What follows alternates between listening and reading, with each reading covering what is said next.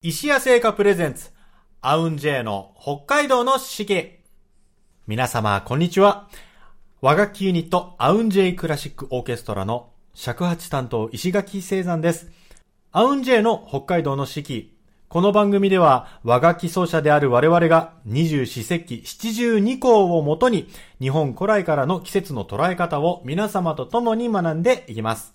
その上で北海道の自然やグルメ情報を通して北海道の四季の魅力をお伝えする番組です。今日のアシスタントは先週に引き続きこの方。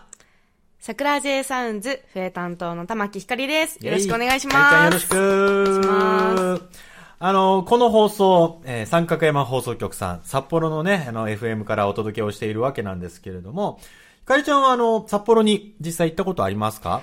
そうですね。あの、お仕事でもありますし、プライベートでもあるかなという感じで、もう、もうね、なんでしょう。食べ物が美味しいし、うんまあね、もう景色もいいし、はいはい、まあ、もう皆さん、もう大好きだと思うんですけど、うん、私ももう大好きで、もう空港着いた瞬間に、海鮮丼屋さんを探して、もう、あの、もう空港出るのを我慢できないぐらい、もう。そうなんです。すぐにね。まずそこで、あの、エビの、はい、あの、海鮮丼食べて。おいいね。大好きなんですね、エビちゃんが。エビ美味しいよね、はい、それから、まあ、ジンギスカンはね、もう。外れないね。外れないですね。なんでこんなに北海道で食べると美味しいんだろうっていうのは 思いますけど。まあ、あとは、ね、はい。ね、あと？あとは、えー、ラーメンも、エビラーメンもあるし、うんうん、生姜ラーメンっていう、あの、ラーメン屋さんを教えていただいて、はいはい、あの、透明のお出汁に、うん、あの、生姜がどさっと乗ってる。乗ってるんだ。あ、中に入ってるって感じじゃなくて、生姜が見える状態で。そうなんです。それは強烈だよ、なかなか、うん、もうすごいポカポカするし、冬に行ったらもうポカポカして、でもその締めにいいような、体にこう優しい出汁みたいな。あ、あの、あまりこう、アタックが強くない感じのね。優しい感じ。生姜がガツって効いてたらちょっとなんかね、はい、強そうに感じるけど、優しさがそうなんです。はい。すごいね。あれ、辛いものってさ、例えば味噌ラーメンも辛くしたりとか、うん、あるけど、唐辛子系の辛いのって基本的には、あの、寒くなる。汗をかいて、涼しくなるから、寒い地域の人たちってあんまり唐辛子食べないよね。そうなんですね。そっか。確かにそうですね。だけど、そう、生姜って考えてみたら、そう、うん、あの、寒いところでもね、冬の時期とかも食べるじゃないですか。うん、はい。生姜はいいよね、やっぱね。はい、これから夏になろうという時に、寒い時の話してどうすんだって話なんですけど。生姜、生姜いいですよね。僕も結構あの、料理するときは何かと生姜入れますね。ああ、やっぱ味がなんか決まりますね。そう、パチッとね、引き締まる。確かに。あの、なんだろう、それと、誰でも食べやすい。うん。唐辛子系とかは、なんか、うん。人によってはちょっとね、好みが分かれたりするけど、そうですね。生姜はほどほどであればもう大体の人が美味しくね、食べてもらえると思うんですよね。札幌の食の話じゃねえのかって。え、北海道って生姜有名なのかな？え、どうなんでしょう？そこがたまたまなのかな？そこがたまたまなんですか、ね、あ、それこそニンニクはさ、青森とかさ、確かに。ね、そうですよね。この寒い地域なのかなと思ったけど、ちょっと調べてみよう、今度。生姜、はい、生姜もしかしたら名産かもしれない、ね、そうですね。知らぬ間に、知らないところで。知らないところで。そう、もう、まだまだ僕たちの知らない 北海道、知らない札幌がね、たくさんあると思うんで、知っていきたいところではございますね。はい。え、さ、あの、札幌以外はどっかありますか？いった記憶というか。札幌は、知床とか、うんうんうん。あとは、釧路とか。釧路、あ、釧路ですね。知床には、あの、流氷を、見に行ったっていうより、流氷の上に乗りたいって思って、あれ乗れんの？そうなんですよ。へなんかそういう、なんかツアーみたいなのがあるんですけど、うんうんうん、3時間くらい、こう、ツアーがあって、あの、ウエットスーツを、うんうん、服の上からウエットスーツ着て、おへえ、うん、で、濡れないんですよね。で、それで、そのまま、海に飛び込んで、え、服着たまんま？そう、でもウェットスーツで、うん、あの、大丈夫なんです。濡れないんですよ。え、不思議。そう。で、私も大丈夫なの？とかって思いながら、うん、全然大丈夫で、しかもそれ冬に行ったので、うんうんうん、極寒なんですけど、なんか意外とその、あったかいんですね、ウェットスーツ。ウェットスーツでね。はい。で、そのまま、あの、流氷のある海に飛び込んで、で、そのまま、まあ、顔はつけないんですけど、はいはいはいはい、で、そのまま、そのあの、氷の上、氷というか、あの、塊、雪の塊の上に、乗るんだ。こう寝そべって、写真撮って何？なんか楽しそうなことしてる。それをしに行きたいがために知床まで行きました。へえ、あそもそも流氷に乗れることにちょっとびっくりしたよね。はい、そうですよね。なんか流氷は、あの、船で勝ち悪いイメージしかないから。そうなんですよ。あ、行ってみたいな、はい、あ、いいこと聞いた。えー、石垣さんは？僕ね、さっき、それこそさっきラーメンの話出ましたけど、はい、アウンジェイで稚内公園があったんですよ。稚内公園があった時に、あれ公園終わった次の日かな。あの、まあ、最北端、例の、はい、最北端に行って、もうね、風、雨風がすごくて、その日。なそういう日が多いらしいんですけど、雨か、もう横殴りのさ、もう傘さしても全く意味ないみたいな感じの ところで、その最北端行った後に、うん、そのすぐ近くにあの、塩ラーメンがね、有名なお店があって、えー、ホタテラーメンもあったかな。そこで食べたラーメンはなんかその時のその風の強さと寒さも相まってすんごい美味しかったの覚えて環境大事じゃないやっぱり。そうですね。確かに。そこで温まってほっとしてみたいな。あのー、ほっとした味は何とも言えない。メンバーもなんかみんな揃ってもぐもぐ食べててさ、あれはなんかいい思い出だなと思ってますけど。いいな、いいですね、最北端また、また行きたい。最北端も一緒にね、行きましょうね。行きたいです。あそこでちょっと笛と尺八チャレンジしてみよう。あ、やりたいです。あの時の風の強さだと多分音なんないと思う。激しかったから。ちょっとチャレンジしたいですね。はい、ということでね。まあ、札幌、北海道また行きたいな、早く。はい。はい、ということでね、えー、本日の1曲目お届けしたいと思います。あのー、先週もね、曲流させていただきましたけれど、あの、桜 J サウンズのニューアルバムの虹から、あの、ひかりちゃんのね、作曲した曲があると思うんですけれども。はい。はい。デイゴの花という曲を作りました。はい、まあ、この曲は、あのー、自分の中高時代の友達を思って、その時のこう青春、青春を共にした、こう、でも励まし合ったりとか、なんか一緒に頑張ってきた仲間のことを思って、うん、えー、書いてみました。うん、では、えー、桜 J サウンズ、虹からデイゴの花。デイゴの花、お届けいたしました。さあ、それでは、お待たせいたしました。今週の石谷製菓さんのスイーツをご紹介したいと思います。イェーイ。今週ご紹介するスイーツはこちら。ふわりフィナンシェハニー6個入り。フィナンシェですね。蜂蜜の香りが広がった後に優しいミルク感が残る味わいに仕上げられたしっとりとした食感のフィナンシェ。俺ね、洋菓子の中で1、2を争うかもしれない好きフィナンシェ。急に片言。好きすぎて。好きすぎて。フィナンシェ好きだわ。また歯に、蜂蜜いいね。いいですね。パッケージも可愛いですね、この黄色の。フィナンシェ。早速いただいていきたいと思います。いきます。ああ、もうそう、このね、なんだろう、この、このさ、フィナンシェ特有のこの甘い香り。開けた瞬間にこのバターの。あそう、バター。バ、バターってさ、美味しいよね。バター好き、バター、炒め物とかさ、何でも、バターで炒めたらうまいみたいなあるじゃん。絶対、もう間違いない。間違いがね、バター醤油で炒めたら何でも間違いないみたいな。ちょっとあの、バター醤油じゃないけど、まあ、いきたいと思います。ふわり、フィナンシェ、ハニー。うーん。うん。優しい、しっとり。すんごい。うん。バターがもう、バター、もうずっとバターしか言ってない。まあバター大事。もうバターのほのかな香りと、この甘さもいいですね。ハニーの優しい感じが。美味しい。北海道製造の発酵バターを使用してるみたいですよ。うん。あそう、こういうの。あのまあ大体これも6個入りでありますけど、うんうんうんこういうサイズで結構もらったりするじゃないですか。はい。もらえますね。なんか先週もそんな話した気がするけど、これ朝起きた時に近くにあると朝飯代わりに全部食べちゃうね。これ食べて食べて食べて、ちょっとどうかなと思ってコーヒー一杯飲んで、ああ、美味しいなってなって、また食べて食べてみたいな。これ多分、ね、一朝で食べきっちゃう。本当ですね。6個だったらもうね、ペロリペロリでなくなっちゃう。いや美味しいな美味しい。もうなんだろう、本当に、失礼ながら僕、石谷製菓さんのね、印象が、やっぱり白い恋人が強すぎて、うん。